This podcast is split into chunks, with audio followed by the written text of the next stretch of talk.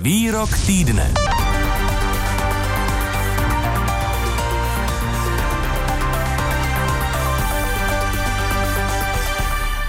Prezident Miloš Zeman se ve středu v rozhovoru pro televizi Nova vyjádřil k sestavování nové vlády. Mluvil o personálním obsazení jednotlivých rezortů tak, jak mu je předložil designovaný premiér Petr Fiala z ODS.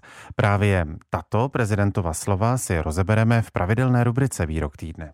I když u několika ministrů mám podezření, že rezortu, který mají řídit, vůbec nerozumí, protože se jim nikdy nezabývali, tak budu tak tolerantní, že velmi pravděpodobně svoje veto vztáhnu pouze k jedné jediné osobě. Mimochodem nebude to žádná personální averze, protože já jsem toho člověka v životě neviděl ale eh, budu mít důvody, které premiéru Fialovi řeknu a přes které nepojede vlak. Řekl prezident republiky Miloš Zeman pro, v rozhovoru pro televizi Nova. Dodám, že podle informací serveru iDnes Rádia Frekvence 1 je problematickým kandidátem pirát Jan Lipovský, který by měl obsadit ministerstvo zahraničí. Prezident to však zatím nepotvrdil. Po telefonu vítám ve vysílání ústavního právníka Marka Antoše z právnické fakulty Univerzity Karlovy. Dobrý den. Dobrý den. Pane Antoši, jednoduchá prozaická otázka na úvod. Může prezident republiky vetovat ministra? Ústava mu takové oprávnění nedává. V čele vlády stojí předseda vlády, ten ji řídí, ten ji organizuje, ten rozhoduje o jejím personálním složení a vláda jako celek odpovídá poslanecké sněmovně, nikoli prezidentovi. Takže odpovědní ne. Ani za nějakých specifických okolností, zkrátka ta odpověď je nevždy. Prezident republiky je samozřejmě jako každý jiný státní orgán vázán právem. To znamená, pokud by předseda vlády navrhoval k jmenování takového člověka, u kterého by tomu bránila nějaká právní překážka, to znamená vlastně by to jmenování bylo v rozporu s právem, tak v takovém případě samozřejmě naopak nesmí prezident republiky tomu návrhu vyhovět. To by bylo třeba tehdy, pokud by daný, daná osoba měla uložený trest zákazu činnosti ve veřejné zprávy a přesto, že by tady ten trest existoval, tak by někdo navrhoval, aby se stala členem vlády. Tak pak samozřejmě prezident republiky nesmí jmenovat. Ale eh, to nezáleží na jeho úvaze, eh, je to čistě otázka práva a pokud tam taková právní překážka není, tak je povinen jmenovat. Pak tu máme jistou politickou tradici. Prezidenti českoslovenští eh, dříve, ale i ti novodobí prezidenti České republiky se vyjadřovali k personálnímu obsazení nových kabinetů. Můžete připomenout, jak to prezidentské odmítání ministrů se řešilo v minulosti? Samozřejmě, že eh, prezident republiky může nějaké své výhrady eh, sdělit předsedovi vlády a potom je to na diskuzi mezi nimi. Pokud eh, třeba prezident republiky upozorní na nějaký aspekt dané osobnosti, které si předseda vlády nebyl vědom a potom předseda vlády poučen takto prezidentem republiky dojde k závěru, že vlastně danou osobu ve vládě mít nechce, tak to je něco, co probíhat může. V rovině politických konzultací je to jistě možné. Ale pokud předseda vlády přesto se trvá na svém návrhu a řekne prostě já chci, aby byl ten, ten, ten dotyčný nebo ta dotyčná jmenován nebo jmenována členem vlády, tak v takovém případě prostě existuje jasná právní povinnost. To se v minulosti asi i ukazovalo u různých e, případů. Václav Havel měl určité pochybnosti o některých e, jménech, které mu shodou okolností předkládal e, Miloš Zeman v roli předsedy vlády. Obdobně pak Václav Klaus měl u některých jmen pochybnosti, ale nakonec prostě dané osoby jmenovali, protože ctili tu svou ústavní povinnost.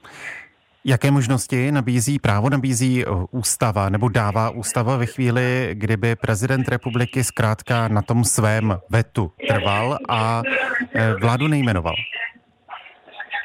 Já bych vůbec nepoužíval slovo veto, eh, protože to navazuje nějakou představu, že prezident republiky má možnost uplatnit veto.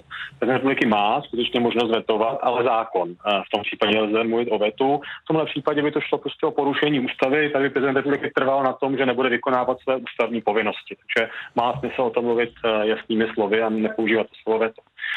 Myslím, že jsou dvě možnosti, jak by mohl Petr Fiala na tu věc reagovat. První možnost je, spočívá v tom, že prostě eh, trval na svém návrhu a žádný jiný nepředložil. Eh, v tom případě by vláda nemohla být jmenována, protože prezident republiky samozřejmě nemůže pověřit řízení ministerstva nikoho jiného než osobu, kterou mu navrhne předseda vlády. Pokud by on žádnou jinou osobu nenavrhl, tak by to vedlo k tomu, že by vlastně vláda zůstala nekompletní a v takovém případě by se nemohla ujmout vládnutí a zůstala by vládnout vláda v demisi premiéra Babiše se všemi negativními důsledky, které by to mělo na eh, protahování, řekněme, rozpočtového provizoria a dalších, eh, dalších problémů. Druhá možnost, eh, jak se v takové situaci bránit, je ta možnost právní. Pokud už by Petr Fiala byl jmenován v té době předsedou vlády, což ještě není, tak by mohl se obrátit na ústavní soud a vyvolat kompetenční spor, který by se týkal právě té sdílené kompetence, jak tomu říká ústavní soud, eh, která, eh, kterou mají společně předseda vlády a prezident republiky, pokud jde o jmenování nového člena vlády. Vysvětluje Marek Antoš, ústavní právník z právnické fakulty Univerzity Karlovy. Děkuji vám. Mějte se hezky, naschledanou. Na vyjednávání o nové vládě se budu dále ptát komentátora hospodářských novin Petra Honzejka, kterého taktéž po telefonu vítám v odpoledním plusu. Dobrý den. Hezké odpoledne. Vraťme se ještě ke kandidátovi na ministra zahraničí, k Janu Lipovskému za Piráty. Eh, pokud je skutečně on tím ministrem, o kterém prezident hovořil v rozhovoru pro TV Nova, podrží ho podle vás obě koalice? Přeci jen je ze strany, která získala nejméně mandátů on sám svůj poslanecký mandát neobhájil. Miloš Zeman jednoznačně tím krokem míří tomu, aby eh, rozbil tu ještě nevzniklou pěti koalici a míří na nejslabší článek, míří na Piráty eh, a spolehá na to, že eh, se nakonec těm dalším členům koalice, silnějším stranám, bude zdát, že ty Piráty vlastně nepotřebují, protože bez nich by stále ještě měli většinu 104 členů nebo 104 hlasů v poslanecké sněmovně. To je nesporně záměr Miloše Zemana. Na druhou stranu je evidentní, že eh, pokud by eh, Petr Fiala vstoupil a eh, stáhl by tu nominaci a dejme tomu by obsadil post ministra zahraničí dočasně sám, tak jak mu to navrhuje Eh, Miloš Zeman, tak eh, by se ukázal jako velice slabý eh, premiér a vlastně by popřel to, co říkal v době, kdy Miloš Zeman společně, teda pardon, Andrej Babiš společně s Janem Hamáčkem uhýbali Miloši Zemanovi při jmenování ministra zahraničí, kterým se měl stát pan Poche, nakonec se, nakonec se jim nestal při jmenování ministra kultury, kterým se měl stát sociální demokrat. Eh, Šmarda a také se jí nestal. Takže eh, Petr Fiala si to z tohoto důvodu eh, může dovolit jenom velmi obtížně. No a ten druhý důvod, proč by to pro něj bylo velice riskantní, by byl ten, že ta ztráta případná, tedy podpory Pirátů, by ještě dále vlastně omezila nebo redukovala legitimitu jeho vlády, protože Piráti, ač mají pouze čtyři poslance, tak stále reprezentují nějakých 10% eh, voličů. A bez Pirátů by ta vláda měla vlastně velmi nízkou eh, podporu v přepočtu na, na, na ty hlasy, které vlastně které vlastně získala. Takže eh, pro Petra Fialu by to bylo opravdu, myslím, velmi, velmi, velmi riskantní, kdyby Miloši Zemanovi ustoupil. Petře, jaký odhadujete tedy budoucí eh, vývoj? Vypadá to na poziční válku v zákupech s obou stran, jak ze strany pana Fialy, tak ze strany prezidenta, že zkrátka bych parafrázoval prezidentův výrok, ani přes jednu stranu a její pozici nepojede vlak?